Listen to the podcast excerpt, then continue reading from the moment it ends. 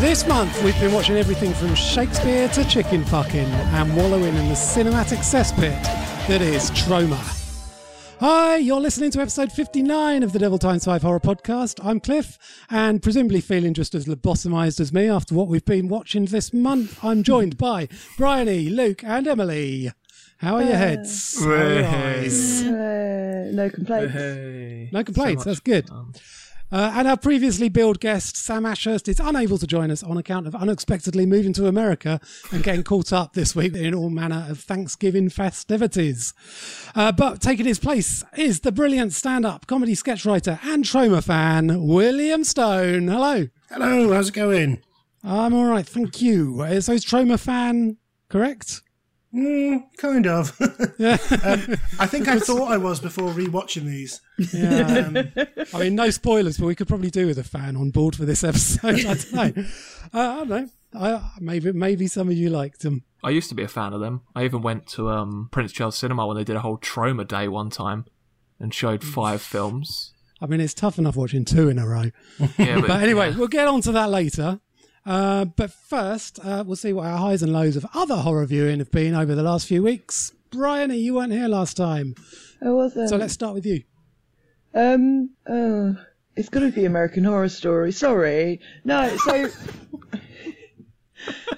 I know you, you laugh at my like of this, but it's just it's become fan fiction of itself at this point. I fucking love it. Um, I'm quite behind in it, so I watched the the 1984 one where it's essentially just you know homage to all that, and it was enjoyable. It was really stupid, like really stupid. Did I enjoy it? I don't think I did. Oh, I don't know anymore. It kind of makes sense at the end, but it's just it's the same with every series, isn't it? It's like it starts off quite solid. It's got some nice references in there, and then it just goes completely bananas. Um, I Can't figure out if this is your high or your low. I can't figure out either, to be honest. I've had quite a shit month. I've just sort of watched all of that because I had COVID last week, so I was just like, great, I can watch everything. Um, and then I watched uh, The Haunting. Not the, the telly show though, the really shit film with um, Liam Neeson in it. oh, yeah, yeah, yeah, from the yeah, early the 2000s. yeah, Yeah, with the, the, the haunting of, of CGI. It's um, yeah, yeah. I think I think that's my highlight actually because it is terrible. Is that Owen Wilson But- as well? Yeah. Yeah, yeah. He gets his head knocked off, and Catherine Zeta-Jones. He does an amazing bit of overacting when he bumps into someone in a corridor and he's all like, Yeah. oh, well, oh. scared the. I'm sorry. I'm sorry. Oh, you gotta be careful. Are you all right? I'm sorry. Oh, no, no, no, no. You just don't jump out. Are you all right? Oh, yeah, no, no, no. What's with the uh, glove? What? What's with the No, glove? no, I just, I couldn't sleep. I was just insomnia. What's with. Oh, well, Yeah, you gotta be careful because I. I wasn't. I was just. Uh, No, I know, I'm shy. I just. Oh. 28 full seconds of him overreacting to bumping into someone in a corridor. Fucking hell. Luke, Um, my high is uh, I didn't expect this to be. I saw the low rating on IMDb. It was five point two. Um, Slumber Party Massacre remake. I'm not a fan of the original, the Slumber Party Massacre, but this remake, um, it flips the whole idea on its head of like the whole sexualizing, but instead it does it to the men this time. So there's men having pillow fights in the film, uh, men having As we do. showers. Yes, we do. and uh, well, we do have showers. okay. well, I mean, I mean, it's it's Honestly. full on, having showers. full on nudity of them in the in the shower instead of like how it was in the original. And it's it's weird. It's a TV movie, but it actually gets quite gory. It starts in 1994 and then sets it in present day um, of people going back to the cabin to go after the driller killer man, um, and it's just really fun. I didn't expect it to be uh, that Cool. fun, but it it was. I'm going to catch that at the Soho Horror Festival this weekend. I think it's the closing film. Oh, okay. I mean, this goes to show the uh, high high production values of the Soho Horror Festival. That a TV Well, movie that's already out is the closing film, but never mind. Surprisingly, the production value of it is very good. It doesn't look like a TV movie, um, but yeah, it's it's fun. Um, and then my low is the new Paranormal Activity Next of Kin. Um, Yeah, they brought it back, Paranormal Activity, after five years, um, and it's people going and visiting. Oh, why have I forgotten? People that don't have any technology. Oh, Ipswich. It- so they go and visit um, a group of so this woman finds her family that turn out to be an Amish family, but then it's pretty much a cult instead. Um, it has all the same things that all the other Paranormal Activity films did of jump scares. This time they add music to the film. Um, What so kind of music is it? Itsy Bitsy Teeny Weeny Yellow Polka Dot Bikini by Nice. Don Ballerina. Yeah. There's just random drone shots where they put music at the top, and then for the jump scares, there's a scream that happens at one point, but it's just someone bumps into a scarecrow, and a scream happens. But there's no one round that would have done the scream. Was there a person in Scarecrow in a sort of League of Gentlemen style? Is that what I it wish was? uh, that would have made the film better, but um, but yeah, it doesn't really have any connections to the original films, um, and then just has an ending where they just ran out of ideas, but then didn't know what to do, so they just threw a load of ideas together of people being set on fire and random things. Um, it felt like they'd watched Midsommar, The Wicker Man, and then thought, oh, we can try and add that into this film, um, and it's just not a lot of fun. Yeah, they're rubbish, those films, apart from the marked ones, which is the best. What the one where the Simon Yep. game the Simon, gets- yeah, gets the possessed Simon. Yep. Yep. That's the best one. Easily. It's, it's the best one. Anyone who doesn't think a possessed Simon is scary is got no soul. Took me a while to remember that Simon was a little game and not a person. Uh, Just, what's your favourite genre of film? Possessed Simons. well, they did possess Toby's earlier in the series, didn't they? What's that? That's the name of the little boy in it. Okay. I've not seen it. I've not seen it. I don't think I've seen any paranormal activity. Yeah, then there's Invisible Werewolf Man that you Yeah. don't see for any of the films, and you see his fate in the final film. Well, there's a werewolf that's invisible. I mean, saves on special effects. Well, yeah. And then it's not until Power Activity Six, the Ghost Dimension. Ghost Dimension, You see 3D. their you see their feet. Their feet are just in a shot, Oh, and it's, just wow. some, it's just some hairy feet, and that is Yeah, Emily. Um, I've got two highs and um, the probably most predictable highs that I could ever possibly have. Uh, first one, speaking of hairy feet, segue, um, I watched um, An American Werewolf in London at the Prince Charles. It's still cracking. It's great to see it on the big screen. I think it's the older film that I've seen in the cinema the most times and um, went on Friday night, did not disappoint. And yeah, we've talked about how ace that film is on here many, many times. Um, and we don't rightly know, sir. He's my favourite, Sergeant I, McManus. I, I I love him. Yeah, I don't rightly know. And then when he knocks all the stuff over, it's, it's Yeah. just I, it's just the weird sort the juxtaposition of all these like really really good British character actors, and like you can see how good Brian Glover is. He's just got this stillness and this presence, and he was always uh, quite an intimidating uh, force, even when he was playing the um, the man getting humiliated in an episode of Bottom. Um, but yeah, al- always love that film. Always good to watch it again. Um, and my other high, um, with a couple of caveats, is um, Last Night in Soho, the Edgar Wright film. Banger. I absolutely loved it, but I also found it incredibly infuriating. I love the setting and the costumes, the cinematography, etc., etc. It felt a little bit like the story was a bit underdone. And as I've found with sort of Edgar Wright's films in the past, it feels a little bit like not that I've ever made a film or written a film script, but it feels a little bit like they filmed it a couple of drafts too early. So, like, there's a lot of stuff that doesn't quite tie up. Um, and weirdly, for a film that's kind of focused on female characters, I know as a female uh, co writer, the female characters aren't particularly fleshed out, especially. And you, the, the whole attitude it, has towards um, sex workers is a bit weird. I said to my friend on the way out there, how come they were in Soho in the 60s and they showed Soho now and there was no gay people anywhere? But there was loads that I loved about it, so um, I probably will watch it again. And I wanted the giallo-y bits to be more giallo as well. We could have done with being a little bit more mad, just kind of turning up the mad just a couple of degrees. Will I am. I'll try not to call you that all night. Um, I think my highlight. It's not strictly a horror, but I rewatched American Movie, which is a documentary about Oh yeah. horror filmmakers. Um, and it's just it's just one of my favourite films anyway. But I hadn't watched it in ages, so I just gave it a rewatch. Uh, and it's just Coven, isn't it? The film they're making in it. yeah. So he, he's making a They call it called Coven. Coven. Yeah, he pronounces it Coven. Coven. Uh, and there's an English actor in it who's constantly corrected him that it's it's pronounced Coven.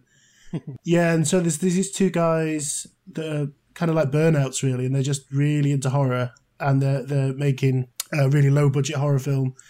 Um, some sort of dodgy things in it because he's kind of basically like rinsing his very ill old uncle for money all the way through the film. That's kind of how he's financing it. There seems to be a lot of love between them, but it is a bit, you know, hmm, what's going on there? But um, I've never actually seen the film that they made because you can like see the film. Uh, Yeah. I've never got round to it. I kind of don't want to because I love the documentary so much. I've got the DVD. I, I have a feeling the Coven is on the DVD, and I didn't actually manage to get all the way through it because it was so bad. Yeah, yeah. and my, my low is probably I, I cannot even remember what it was called. It's one of the nun ones. It's it was like a newish horror film about a scary nun, and it was really bad. It was just all jump scares. Was it called The Nun? It might have been. I can't remember. Does she have orange eyes in it? And is it set in olden times? No, it's set in the present. I, I ah. didn't really take it in. You might have guessed that, but like, Is it one of those? Um, they're on display in HMV, and they're called like the Scary Nun, and they're obviously made to cash in on the Conjuring Universe ones. They've made a few of those ones. One of Yeah. them's called The Naughty Nun. it might have been The Are Conjuring. you, are you sure that isn't a seventies British comedy? Or that could be an Italian film that's a bit like a 70s British comedy but with more death. More sex. yeah, no, Bryony, what would that one be called? None of your business. Way. Blue Nun. no, none of your business would definitely star in Mary Millington and Barry. Yeah, it was that bad. I don't really remember what happened. It was just all based around jump scares, and there wasn't much story, and I, I just it doesn't do it for me. So I think it might have been the country, and I can't remember. The Nun appears in The Conjuring too. Yeah, Maybe that's Um, it then. but briefly, briefly, That's set in the UK in 1970. Have you seen um, Matthew Highton? Um, the Oh, yeah. comedian, he, he does these amazing um, video edits for, on Twitter. He's, he's done one that is that nun scene from The Conjuring 2, but instead of the nun, it's Mr. Blobby. It's incredible. No, so I've not good. seen that one, but I love his stuff. That's great. Yeah, it's, it's so awesome. Right, my high is Bull, uh, the new thing from uh, Paul Andrew Williams starring Neil Maskell doing his, um, you know, calm, vicious gangster thing. He's he's a bloke. He's uh, wants to take revenge. He goes around cutting people all up, and he's amazing. He's so calm while he does it. Uh, if you ever saw Neil Maskell in Utopia, it's very much along those lines. He's Oh, so I good. loved him. He's so good it. it. It's brilliant. It's just so violent and awesome. And my low is right. Okay, I mentioned the Soho Horror Festival already. The reason I watch this is because the sequel's playing on Saturday night. Carousel about a merry-go-round Oh, oh. pony that goes mad, goes to a party, kills everyone at the party. But the problem is, the most of it is just this basically a sitcom about a load of cunts at a party. They're awful. Everyone in it is terrible. But it's the sort of writing where, you know, the height of comedy is people running around going, titties! We watched a load of films this month that were either explicitly or implicitly a load of Americans running around going, titties! So, You missed out the best part about Carousel that someone has sex with the carousel horse. Yeah. It doesn't make any sense, that film. I No, can't believe they're showing the second film at that festival. I know. I need to see how And- bad that is. And, it, and it's 90 minutes. At least the original's only like 70 odd. yeah. I'm, I might skip out early that night because I don't know if I can put myself through another hour and a half of carousel. is it a puppet or is it someone dressed No. up as a horse? No, it's, It's actually just a it's horse. It's carousel not even coming off. animated. It's not even animated. It's just, oh, for fuck's sake. Static. just a static. Is it, we, we found this thing in, in an antique shop and thought, I know. Yeah, basically, yeah. Yeah, it's just a carousel horse that's pissed off, and like the whole opening is a kid putting their sticky hands on the carousel horse, and he's like, "I've had enough of this." Yeah, So he gets j- gets off the carousel and goes around attacking people. yeah. I'm just, you know that bit in Mary Poppins when the, the carousels. Yeah, I was just thinking about that. it is like that. sort of yeah. Surely it wouldn't get to go that far because the one in Mary Poppins is on the pole, so it kind of like digs itself into the ground the more it bounces. So Yeah. No, it is a bit like that. Um, that it was crowdfunded, and I don't think um, any film should be crowdfunded because if you can't get proper producers' money, then your idea is obviously shit. Fuck off. And on their crowdfunding, you know, the spiel they do to get people to. One of the things they say is, "We're not going to try and make anything original or great. We just want to be entertaining." It's like, fuck off. Fuck off. Fuck off. They like made out it was going to be like this really amazing horror film. Anyone who put money into that should claim their money back because half of it is just an awful comedy about cunts at a party. oh. oh, oh, it pissed me off that film. Something chronic. It's terrible. Anyway, that brings us nicely on to what I can only describe as more of the same. However, before we get into the really toxic, uh, we're going to start with the Troma Classic with our first feature, which is ironically enough, The Toxic Avenger, directed in 1984 by the studio's founders Michael Herz and Lloyd Kaufman. Meet little Melvin. He's a 90 pound weakling. Everyone hated Melvin. Yeah, I'm gonna take this mop and shove it down your throat. They teased him. I want to do it with you. Okay. They taunted him. They tormented him until he had a horrifying accident and fell into a vat of nuclear waste. Transforming little Melvin into a hideously deformed creature of superhuman size and strength. Melvin became the Toxic Avenger. The Toxic Avenger can bend steel with his bare hands, leap small cars in a single bound. He crushes drug pushers. For incredible explosive action, you must see The Toxic Avenger. Well, the trailer says it all really. A seven stone weakling becomes a seven foot crime fighting monster thanks to an accident with some toxic waste. Uh, William, let's start with you because if you're a Troma fan, maybe then presumably you're a Toxie fan. I thought I was because when I was, you they did like an animated version of the Toxic Crusader, didn't Yeah. they? And I had no idea what Troma was um, as a kid, and I, I watched. A Hang on, bit did they show the Toxic Avenger cartoon here? I think so. Yeah, the Toxic Really? Crusaders Yeah. it was called. Yeah, I really liked it. What kind of broadcast did that get on children's telly or? it was tonally quite different. Yeah, it was just like a children's action cartoon, not dissimilar to like Teenage Mutant Ninja Turtles, if I remember rightly. But it's been a long time since I watched it. It was it was a Saturday morning thing, I think. Yeah, Really? It was very wacky. It wa- didn't have anything kind of offensive in it. It was just there were loads of other monsters as well, and it was all just kind of brightly Yeah. coloured and a bit neon and and they did like you could get like the toys of them and stuff. They were really cool. Yeah. when I was probably a bit too young, I watched a bit of. I don't know which Troma film it was, but it was one where someone gets sucked into a escalator and like bursts. That's Terror Firmer. Is it right? Yeah. Uh, and it scarred me a bit. I think. Um, I don't, and I I thought, oh, this is like that similar to that cartoon thing I watched apparently, um, and it wasn't.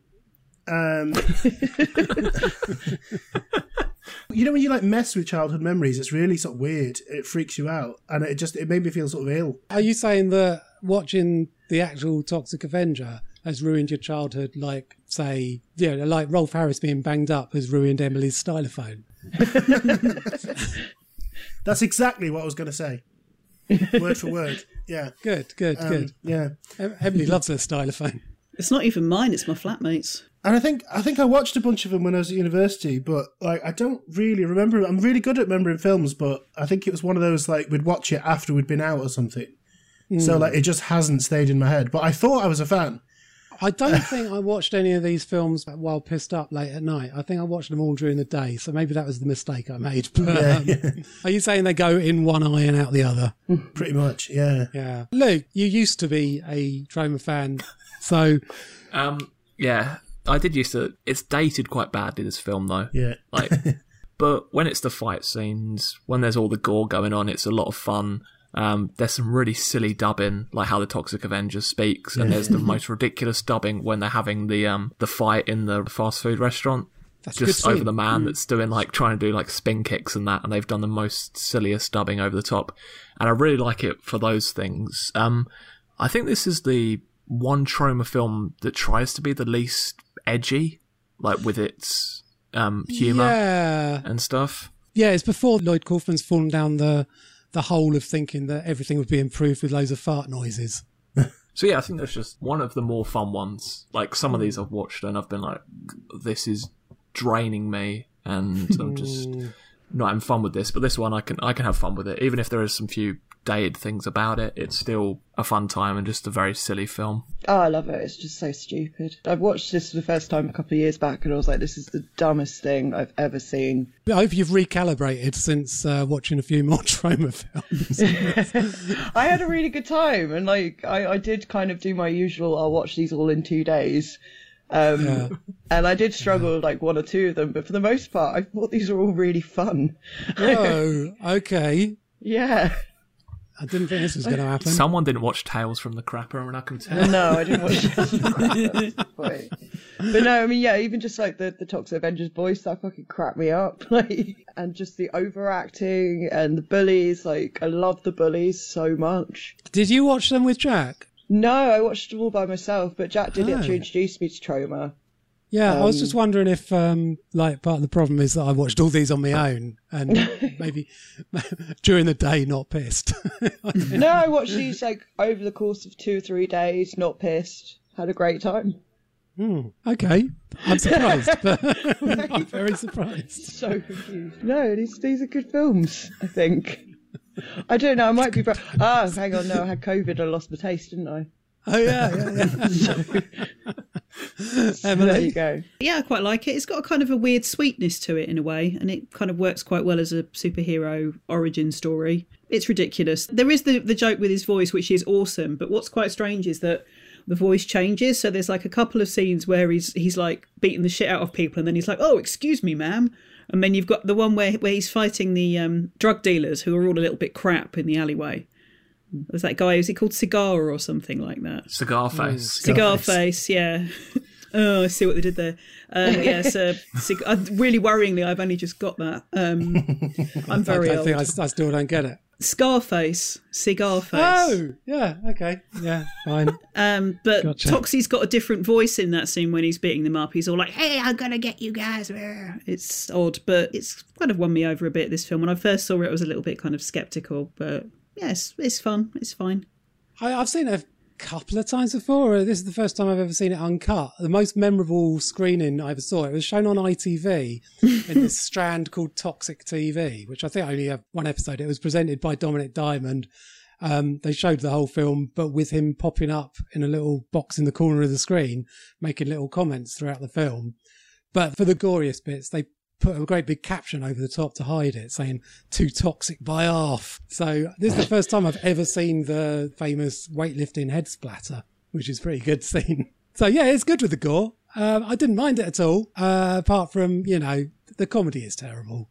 The comedy is terrible. The gore is good. I, I remember Dominik Diamond when um, R.L. Ryan, I think he's, he's the mayor, isn't he? When he's asked to capture Toxie rather than kill him, and he goes, "Capture my ass." And Dominik Diamond popped up and goes, "You'd need a bastard big cage," hmm. which I thought was funny. Wasn't thought Dominik Diamond Scottish? Why does he sound like Brian Glover? You'd need a bastard big cage. That's Scottish. Is that? It's That was Well, Ant- that was Ant and Dec. You just did Ant and Dec. You you'd need a bastard big cage. You just went. More You just Ant went more Deck. Deck. Yeah, Yeah, you'd need a bastard big cage. That's Right, that was yeah. That and, a bit of bike, a bit of bike grove there. like, Yeah, you'd you'd oh God. oh you're need a Take bastard six. big cage. I like the splattered head, the the bit with the bicycle kid getting run over. I mean, did you ever play Carmageddon too? Yeah. was Gouranga. Oh no, wait, that was in uh, GTA, wasn't it? Um, but yes, um, I, I do. I remember Carmageddon. Yeah, that was that was. They changed that, didn't they, for a while to not have to have green blood because it was too graphic or something. Yeah, I had to put the patch on my copy of it so that it would come out red. Um, that sounded wrong, but um, What's coming out red? oh no. it was coming out green. patches. Red coming out red was the next best thing. it's amazing what they can do with medical patches these days. Um, uh, the effects by Jennifer Aspinall. Do you remember that name, Jennifer Aspinall? She went on to do Street Trash. Oh yeah. Yeah, Oh, that, yeah, that make that makes sense. Yeah, it does Yeah. make sense. I never knew that.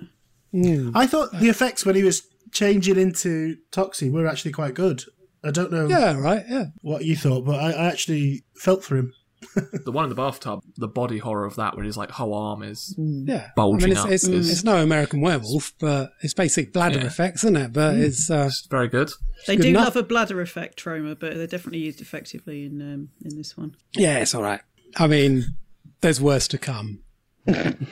So moving on, when people think of Troma, a lot of the time they'll think of amazing titles, such as A Nymphoid Barbarian in Dinosaur Hell, Sorority Babes at the Slimeball Bowl-O-Rama, Stuff Stephanie in the Incinerator, Surf Nazis Must Die, and Fat Guy Goes Nutzoid. But none of those were actually made by Troma, only acquired and distributed by them. So we're steering clear of films like that and focusing on the movies made by Lloyd Kaufman, Michael Herz, and their team, except for Mother's Day, which, while technically not a Troma film, was produced in 1980 by Kaufman, directed by his brother Charlie, and has elements which I think it's fair to say influenced Lloyd's future writing and direction. Would you agree? This one felt like a film. Yeah, Yes. It, it kind of felt like two films smushed together. There was this sort of like your standard kind of drama thing with the women who go to college and like they've got this gang and will they still be friends when they're adults? And then it just turns it's full on splattery Troma as well. It's quite an interesting combo. Is there any toxic waste in it? No toxic waste whatsoever. it's not set in Tromaville, set in the forest. It's not a Troma film, but you know, it's it's definitely a uh, seminal. If that's not the, the word considering influence on what what was to come, if that's again not the wrong word.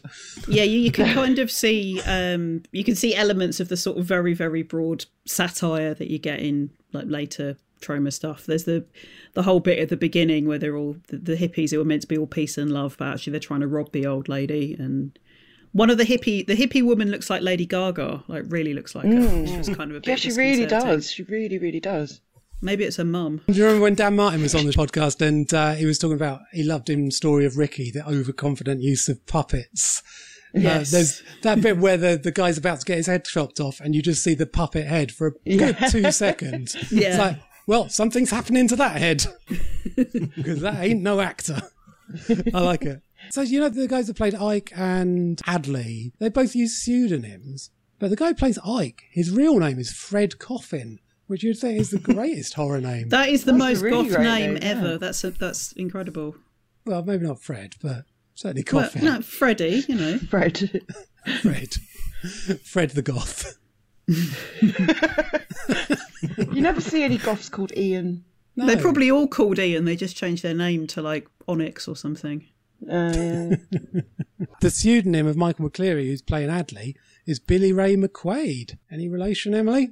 Uh, well, am, am I related to a name that isn't real? Um, Are you real, Emily? This is the real question. I, I often ask myself that same question. It's interesting that he, because I, did look that up. I was like, is that he's? I gathered the guy was like from a sort of Irish Bostonian background, I think, but it, it's entirely possible. There are McQuaids kind of all over the world, and it's quite boring. Um, we get about. Oh, yeah. Not me personally, but ignore the graffiti. Um, That's a story for your McQuaid podcast, really, isn't it? I think. yeah, McQuaid gets about. this is genuinely true, and I actually meant to send this to one of my cousins because I've got a few that are Facebook friends. The Facebook algorithm was trying to sell me a T-shirt that said "It's a McQuaid thing you wouldn't understand." right. oh, I've seen those. Well, I didn't understand, so you know. But It's not one of those t-shirts that goes like, it's a McQuaid thing. You wouldn't understand. She is my daughter. I love her. I will protect her with all my guns. And anyone who comes near her is dead. But treat her with respect. All this on one t-shirt. Because she was born in August. Yeah. yeah.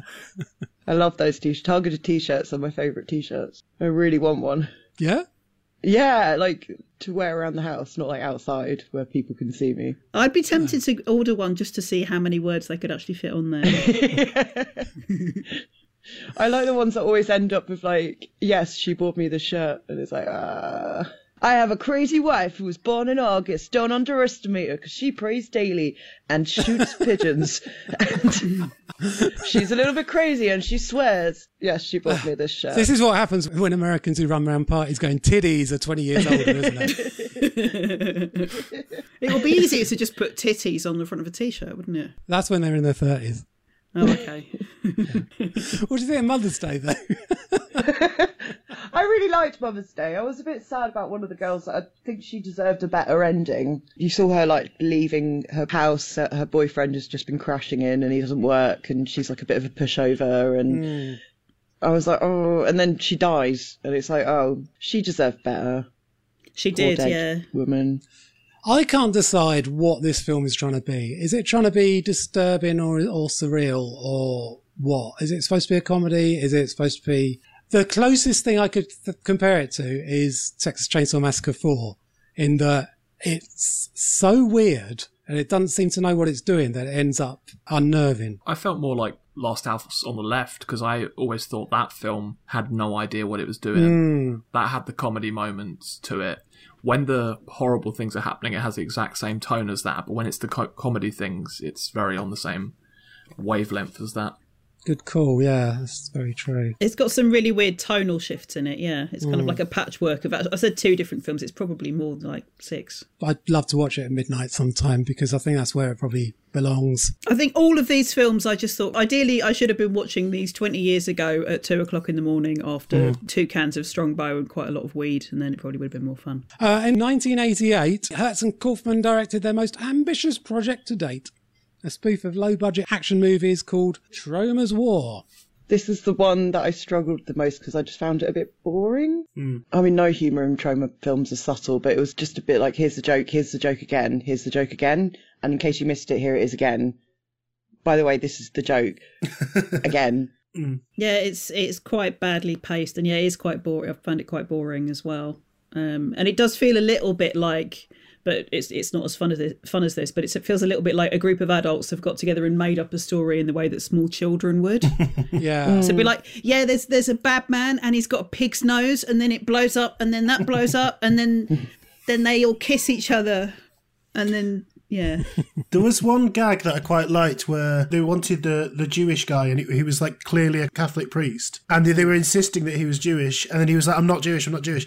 And then they punch him and he goes, Oy vey. I thought that was, that was like a good gag, I thought. But um, that was it. I think the funniest bit in it is the end credit that says that the hovercraft were provided by a company called Scat Hovercraft, which I don't think was even a joke. I think that's genuinely the name of the hovercraft company. But it, it, I mean, I dread to think what, what it must have been like being downwind of one of them. were they jazz hovercrafts Was it Jazz Hovercraft? because of scat singing? Oh, Emily, Sorry, we were thinking about poop. Isn't that the tagline for this podcast? We were, We were thinking, about, poop.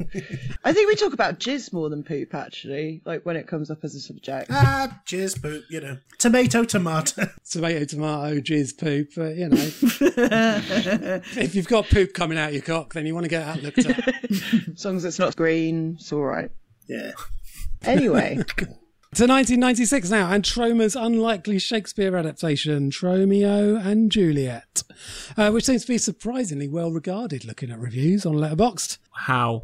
Yeah, I couldn't stand it. I really liked this when I first saw it, and then on the rewatch, it was a little bit tiresome. Is this the one that Elton John made with gnomes? Absolutely not. I mean, it might have been made by gnomes. I thought it was better than Baz Luhrmann's, to be honest. Right, here's the thing, right? I have, I haven't seen Baz Luhrmann's Romeo and Juliet, nor indeed any version of Romeo and Juliet, nor have I read it. So I was a bit lost during this because I don't really know anything about Romeo and Juliet. Presumably they made it to sort of steal a march on the Baz Luhrmann film, but then released it several months before. So probably a lot of the audience wouldn't have known what they were getting at either. It's quite well known as a story, isn't it? Two teenagers fall in love and die. I'll admit I had heard of it. yeah, that that basic bit, but then there's all these various plot points along the way that you know I was like, what the fuck is going on? They use um, dialogue from the play in places, but only where do. it kind of That was my them. favourite. My favourite bit is uh, parting is such sweet sorrow. It sucks. I thought that was great. Well, this was written by James Gunn, wasn't it? yeah. Yeah. Well, he was. I think he was one of the writers. I, I really like the bit where the policeman gets angry and he's moaning about the, the fighting, and he's like, "There's been heads bouncing off cars while families from Long Island are trying to sing the Peanut song." I mean that scene that scene was good.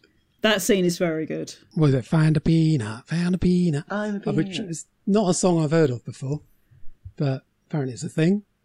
It is a thing. That's what Americans sing around parties when they're in their tens.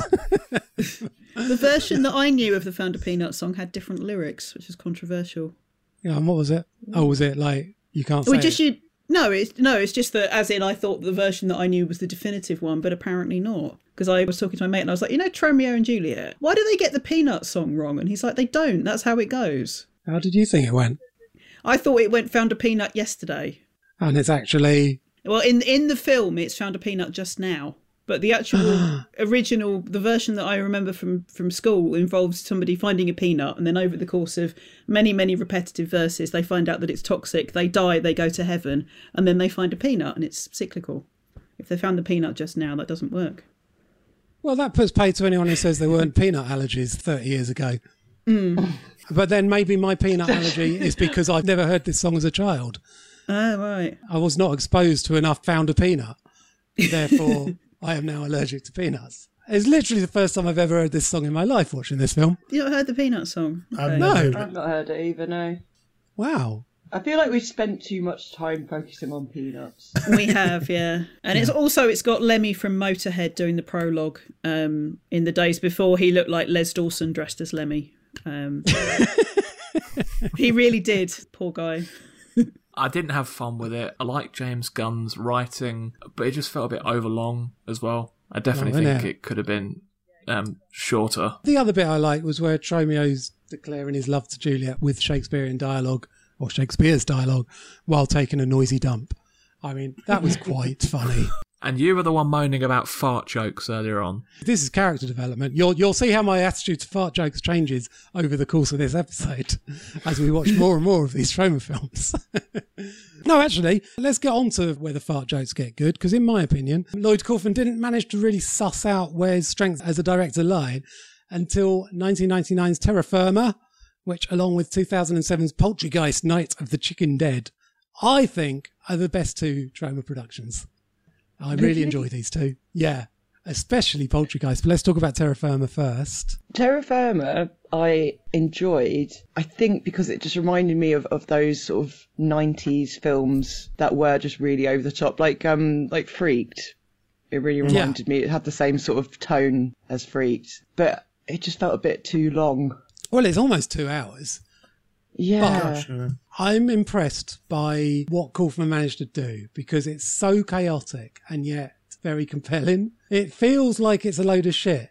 And yet it's good. It's funny all the way through. There are there are dodgy bits that are a bit shit, you know. But yeah, quite early on you got that urinal scene where the guy the guy just does he get distracted, he just ends up pissing over everyone else in the toilet. it's really funny. There's the scene where the serial killer stretches someone's cock right to the other end of the room, twangs it back. It's good. um, I liked it. I thought it was mad and well controlled chaos and madness. All the practical effects are really good right from the start Yeah. of the person getting their leg ripped off, and it's just ridiculous film. But it's yeah, it is definitely one of Troma's better ones. And Lemmy pops up again in it. what is he? Oh, and Ron Jeremy playing a rapist. What a stretch for him.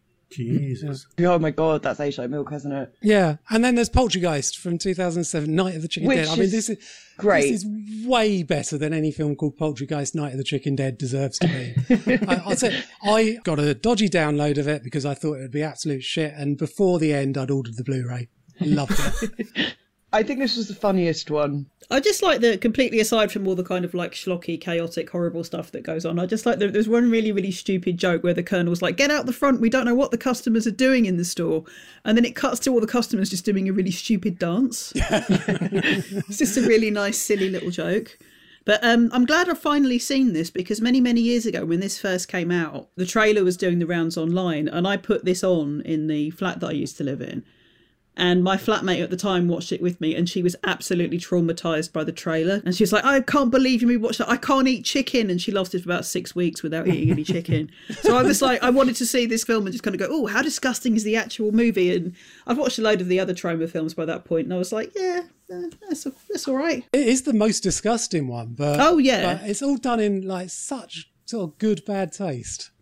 Yeah, I guess so. What I didn't like though was there was a bit of an edge lordy undercurrent to some of the humour Just the and it, it feels very kind of early 2000s South Park. It's like, oh, aren't we outrageous? No, we're, we're just offending everybody. It's fine. Yeah, it's very racist and sexist and homophobic and the lot and ableist and And it's not even like they're, I mean, not that would excuse it, but it's not even like those things are jokes. It's literally just like, uh, that person can't see. yeah. Um, it's a little bit like, I don't know if you saw um, Alasdair Beckett-King does his various videos online. He did a Mr. Blobby one as well, though, in, in his case, it was Mr. Blobby in um, Blade Runner, and that was that was brilliant. But he did um, a piss taker, it was called Generic Cartoon Show. It was a piss taker family guy. So it had the kind Oh, of flat yeah. animation style, and it had just animated characters going, What if a cartoon said pedophile? um, and that is a little bit like what the, the humour's like in um, in Poultrygeist. It's like, what if we said lesbian? What if this guy was wearing a nappy? But I have had the theme song stuck in my head since I watched it. Um, On the other hand, you get acclaimed British comedy films like Pride, where most of the jokes are, what if an old woman said lesbian? So, you know. yeah, I will not have any bad talk about Pride, okay? Really? It's a wonderful film. I cried in the cinema. Did you? I did cry at the final scene. I can't tell if you're being serious or not, Luke. I, I I enjoyed it. It's a, it's a it's a very nice film. It's fine. It's fine. I, but, I, mean, it's- genuinely cried in that final scene where everybody marches in solidarity. I mean, it, it's it's fine, but Cliff's just upset that Pride didn't have any fart jokes. That's what he's upset about. does it not? Seems like the sort of film that would have. I don't remember a fart joke. But it seems like the sort of film where Jim Broadbent would do a fart. I can't remember if Jim Broadbent's even in it, but it seems like the sort of film that Jim Broadbent not. would be in. He's not, no. No, but I, I just like that as a separate category of British film, the sort of film where Jim Broadbent would do a farce. It's just a cameo that he does in film in British films.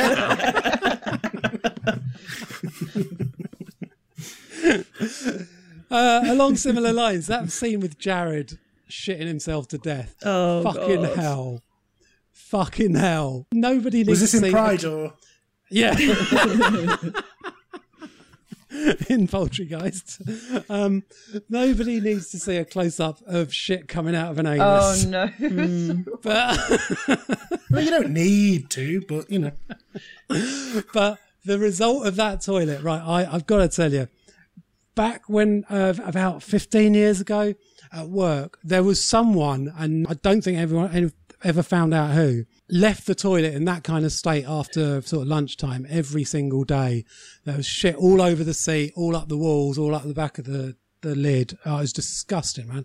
And I mean, these people were medical students or medical doctors or professors or so someone, someone in the medical profession was shitting all over everything, the whole cubicle on a daily basis. Oh, and well, A, obviously thought it was safe to leave it like that, and B, never got themselves checked out. Um, I, I don't know what came of it. I left before. Um, Before they found out it was you. And then suddenly it stopped happening.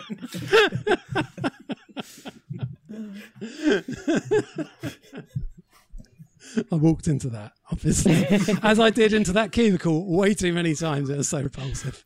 Anyway, um, as a zombie outbreak in, in the middle or towards the end or whatever, it's fucking brain dead level of gore. That it's so Yeah, good. the scenes of extreme gory madness are very, very well done. Especially the man that has eggs come out of his nipples.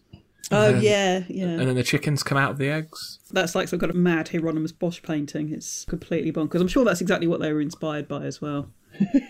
Like the garden of our, our earthly delights, but with more racism, tits, and chickens. That's that's what they were going for. That's what it was missing.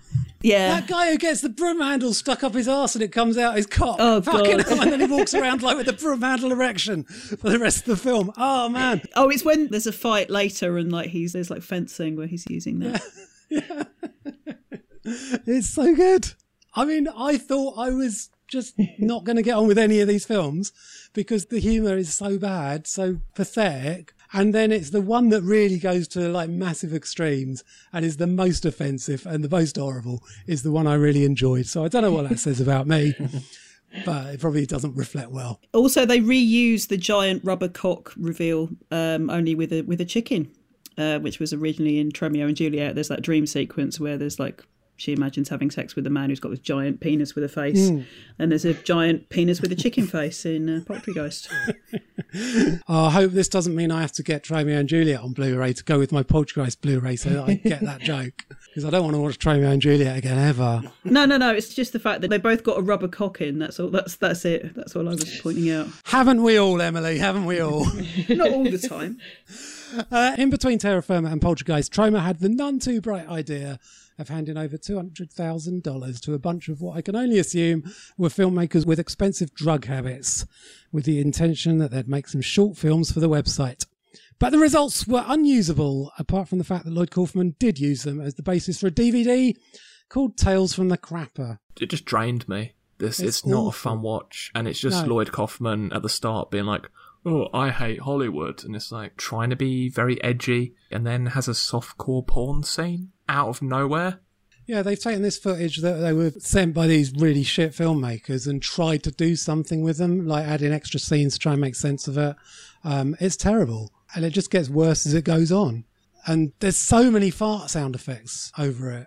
Uh, And it's, it's rubbish. I mean, they should never have bothered. They should have just gone, well, that's $200,000 wasted. Let's never let any of this see the light of day. I've realised with quite a few Troma films, they do this whole thing that feels like you've missed out on an in joke that the whole Troma crew have. Yeah. That they're just sort of making jokes to each other, and you're like, I have no idea what you're talking about because James Gunn just appears on screen having a conversation with Lloyd Kaufman, but it just feels like they've both been making jokes before filming that you have no idea of what's happening hmm. on screen, and it just feels like it's almost like a, a Troma club that you're not part of when they're having these conversations. So, uh, remind me, James Gunn, he got into trouble about some old tweets or something, didn't he? Oh wait, no, it was just it was it was that he dressed up as a priest at a party, but the whole party was meant to be like paedophiles, so he was meant to be dressed up as a paedophile priest, and that was all it was, like a costume that he did, and he got in trouble for that because it, they said being in those pictures it would give him a bad image.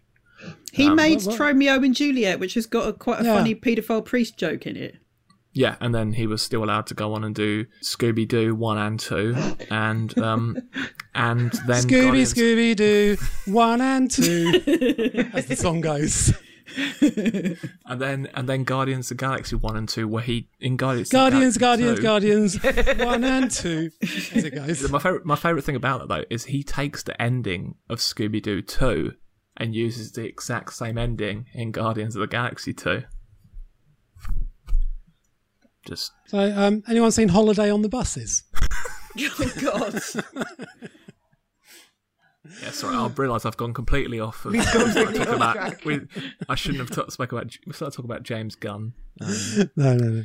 But in the last 10 years or so, Troma have teamed up with other film companies to co-produce movies with better production values than they've ever achieved on their own. Uh, we're talking about the Canadian co-production Father's Day and the Portuguese movie Mutant Blast. Uh, let's start with Father's Day from 2011. Yeah, I wasn't really sure what to make of this. Some bits of it were like proper kind of disturbing and fucked up. I mean, the it, the, the production values are good. There's kind of like random stop motion for no reason, but this very much has the sense of someone else's in joke that you're watching. Yeah, it's made by Astron 6, who do do a lot of retro style, ironic. Oh, they fucking annoy the shit out of me, to be honest.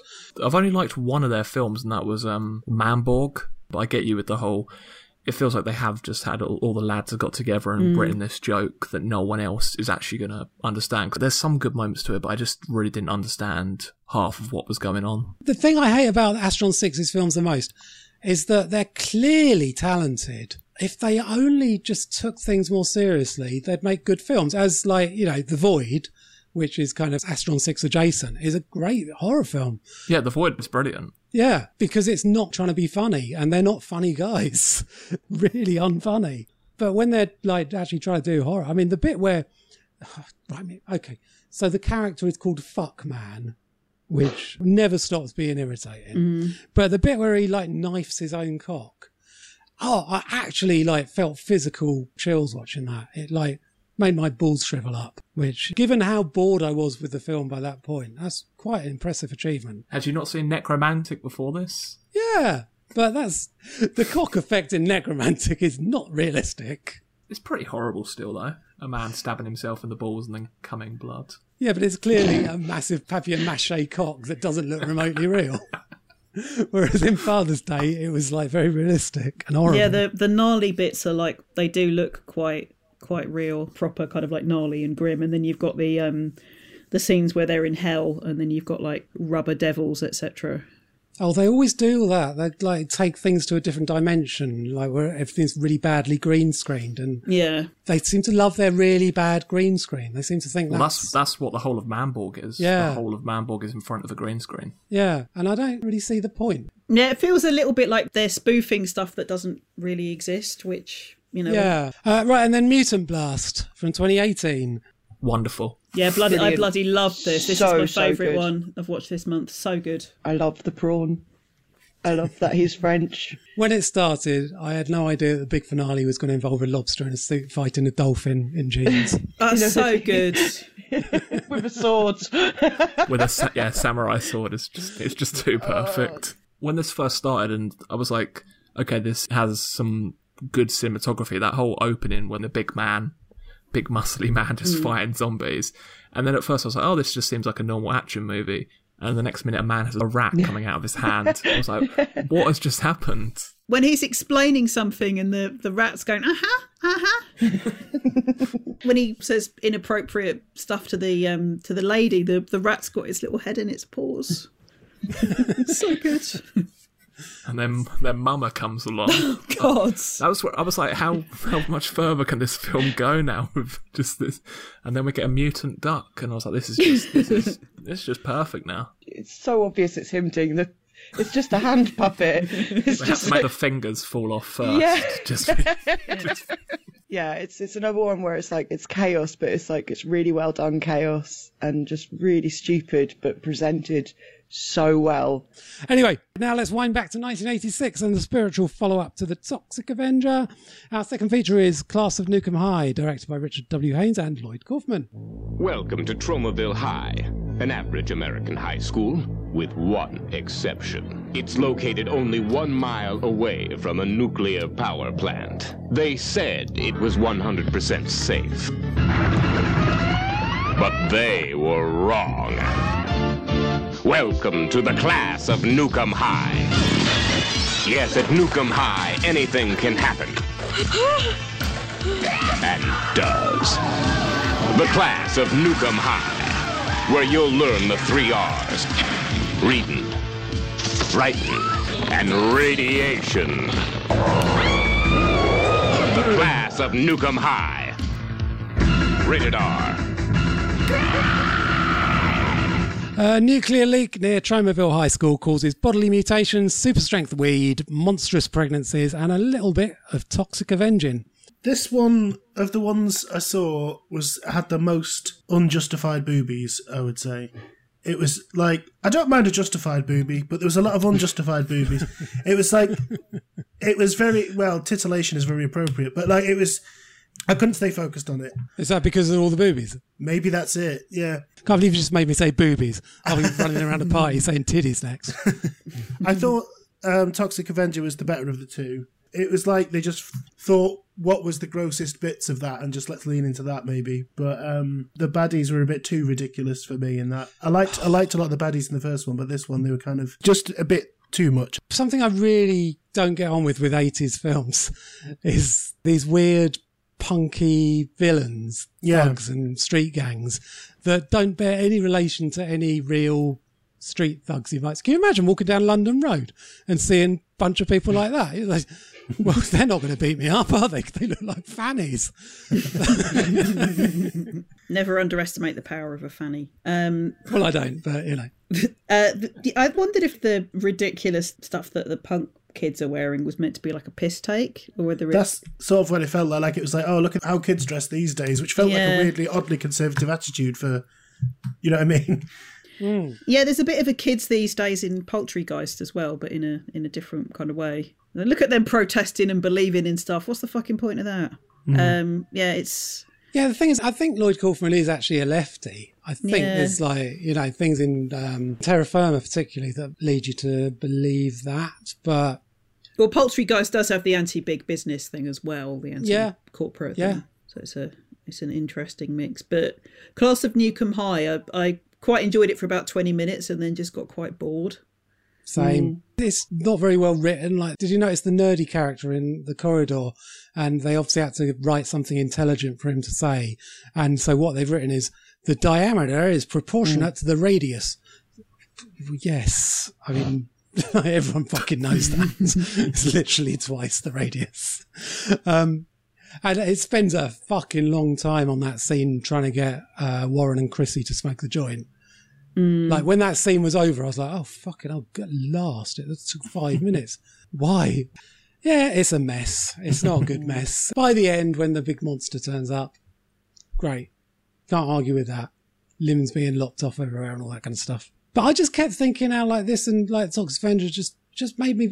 I mean, I love street trash. I've always loved street trash, but it just made me appreciate street trash all the mm. more. Just because, like, you know, that film has interesting characters, good casting, just better filmmaking, better music, better atmosphere, better everything. But it, otherwise, it could like literally be set in Tromaville. I, I wish the people involved with Troma at this point had put more effort in and made something as good as street trash. Yeah, there is a kind of a sense of almost you know, will, will this do kind of thing, and it doesn't even sort of have like the kind of early Peter Jackson thing where it's like, oh, I'm making a film with my mates and we're having a laugh. It doesn't even really feel like that. It just feels like right, we're going to make a film, even though we don't really know what we're doing. And Yeah, it does look like it was an effort to make. Mm. It doesn't look like it was a lot of fun. Not like these later films like like Terror Firmer and Poultrygeist that do look like they were fun. Mm. These look just like they're putting more effort in than it's worth. I used to enjoy this film, but when I watched it this time, it's just incredibly dull. But there's a few fun moments, but it's just not the best that this could have been.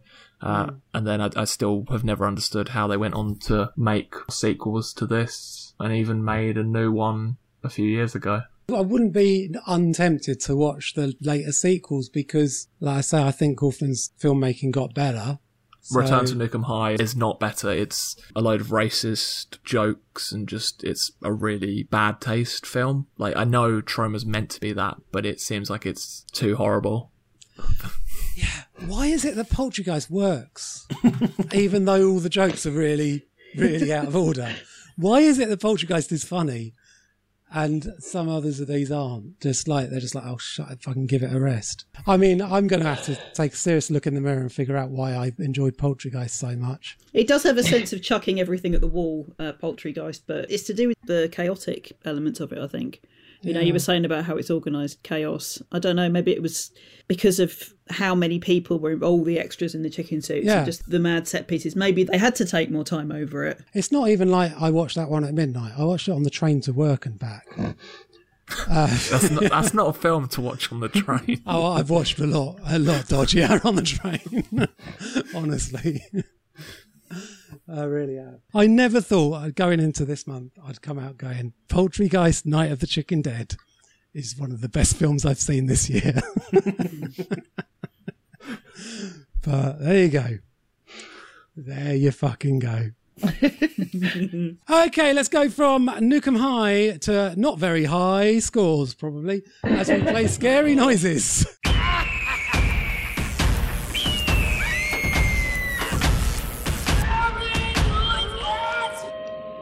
So, six pairs of scary noises to identify. Uh, one half of each pair will be from a Troma film. William, you're on a team with Bryony. Cool, cool. You're versus Luke and Emily. Here's your first pair of scary noises.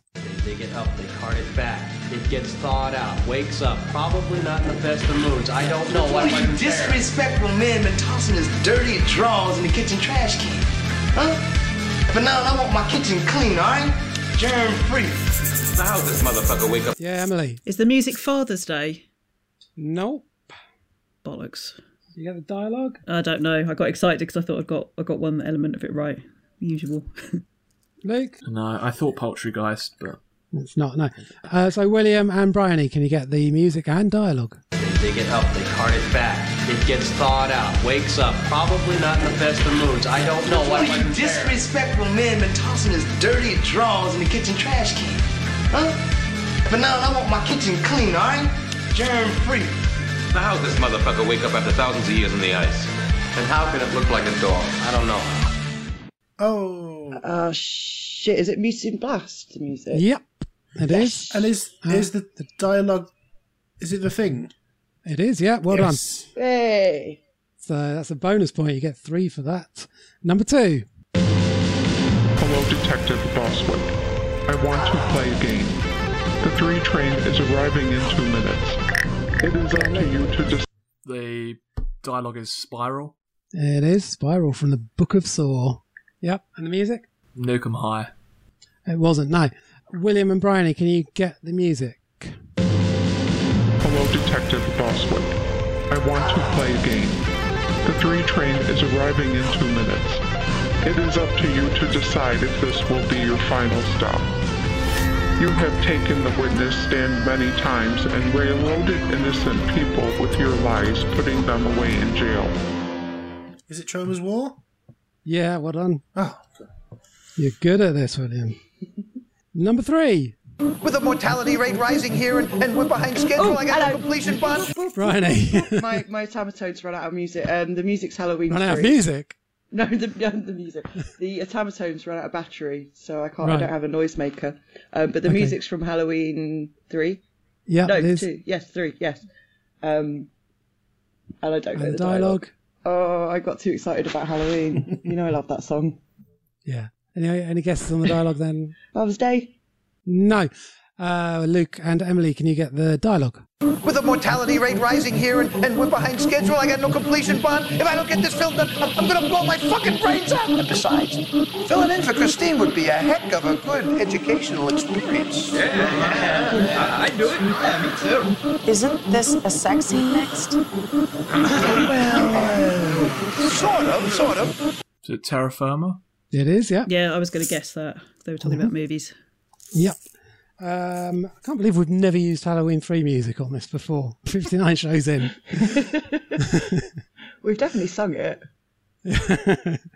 That's 5 2 so far at halfway stage. Is number four. 5 2 to William and Bryony. That is. Back so soon, would you miss me? Yeah, I guess so. Weren't you just here 48 hours ago? And you're uh, back. And guess what? Another fat old man dead. Yeah, and Yeah, but this time, it's your old man. The dialogue is from Father's Day. Yep.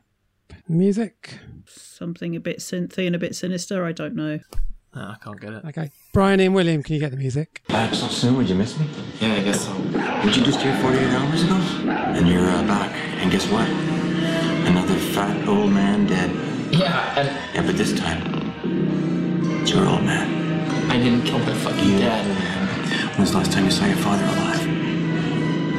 Last time that I talked to my dad. It's very difficult. No, not No idea. Sounds sort of 60s. Uh, no, it's the final conflict. Very difficult one, that. Omen 3. All right, number five. Giddy, schmuck, pussy fart. Oh, Finished yet? Bloop, bloop, bloop, Not bloop, quite. bloop, shoop, bloop, bloop, bloop. I knew you would pick this as dialogue. It's Romeo and Juliet. It is, yeah. As this was playing, I was like, I bet this is going to be on Scary Noises. Well, you're Um, right. And the music? Um, the music, I've no idea. It was dong dong dong dong dong dong dong dong dong dong dong dong dong dong. It was a bit like that, wasn't it? Um, Close enough. yeah. I don't know. Luke and Emily, can you get music? Giddy, schmuck, pussy fart. You finished yet? Not quite. Sweet. Dildo, bird brain, bugger me, bitty. Bozo, fruitcake, motherfucking sissy. Wanker, yellow belly, hoe daddy weenie. Penis, troll, chucklehead mini. Fruit, galoot, fake, hermaphrodite. I recognise it, but I don't know what from. Nah, No. it's from the Greasy Strangler. Ah, So it's currently, with one to go, it's 6 3 to William and Bryony. Luke and Emily, you can draw level if you get both of these. But I'm I'm such a huge fan of yours. I mean, I swear, you know, I've seen every one of your movies a million times, and I, I even love your dramatic roles and just everything. Six people left in the world. One of them is Bill fucking Murray. I know that's not your middle name. I've been watching. Yeah, Luke. is it Zombie Land, the dialogue? It is. Um, Um, music. right, so it's Troma, the music. Uh, I'll guess uh, that Poultrygeist. Yeah, well done. Oh, nice. Fat, fat loads of chicken noises on that. Let's hear the whole thing. But I'm I'm such a huge fan of yours. I mean, I swear, you know, I've seen every one of your movies a Oh, of million course. times, and I, I even love your dramatic roles and just everything. Six people left in the world. One of them is Bill Murray. I know that's not your middle name. I've been watching you since I was like since I could masturbate. I mean, not that they're connected. So I want to take it back about uh, low scores. Six all. Well done. Quick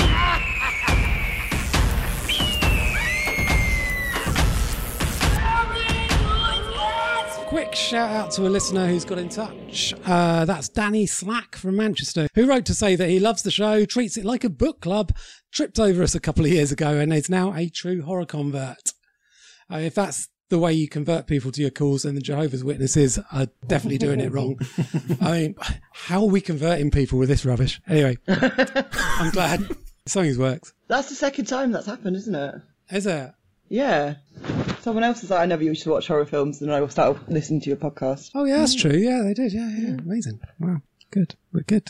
We're good. We're good, guys. We're good. How many people have stopped watching horror films because of this podcast? Uh, Don't talk about that next. That's what most of the feedback is. Uh, William, thanks for joining us. Uh, where and when can people see and hear you in other settings and situations? Uh, cheers for having me. Um, on my social medias, I'm at It's William Stone. Where am I gigging at the moment? I'm in Oslo next week, gigging, which is exciting. Blimey. Yeah, I'll be doing uh, Brighton Fringe next year. I'm doing Vault Yay. Festival as well, and I'll be doing Edinburgh Festival. So, yeah. The rest of us are off now to give our brains a good scrub down with soap and water. Might need something stronger. Next month, we're going to be joined by horror curator, producer, writer Sampira Alfieri to talk black horror. She's picked Ganja and Hess as one of our features. And normally the winner of Scary Noises gets to pick the other one, but when it's a tie, that generally means I get to pick. So let's see. Oh, let's do Black Devil Doll from Hell. yeah. Let's fucking do Black Devil Doll from Hell. We're all thrilled by that. I. Yeah, my I'm just looking. There's so there's really good films on yeah, here. there- it's a cracking list actually. Really, Yeah. really good. Uh, so that's Ganja and Hess and Black Devil Doll from Hell next month. Join us for that. In the meantime, it's bye from us and thanks for listening.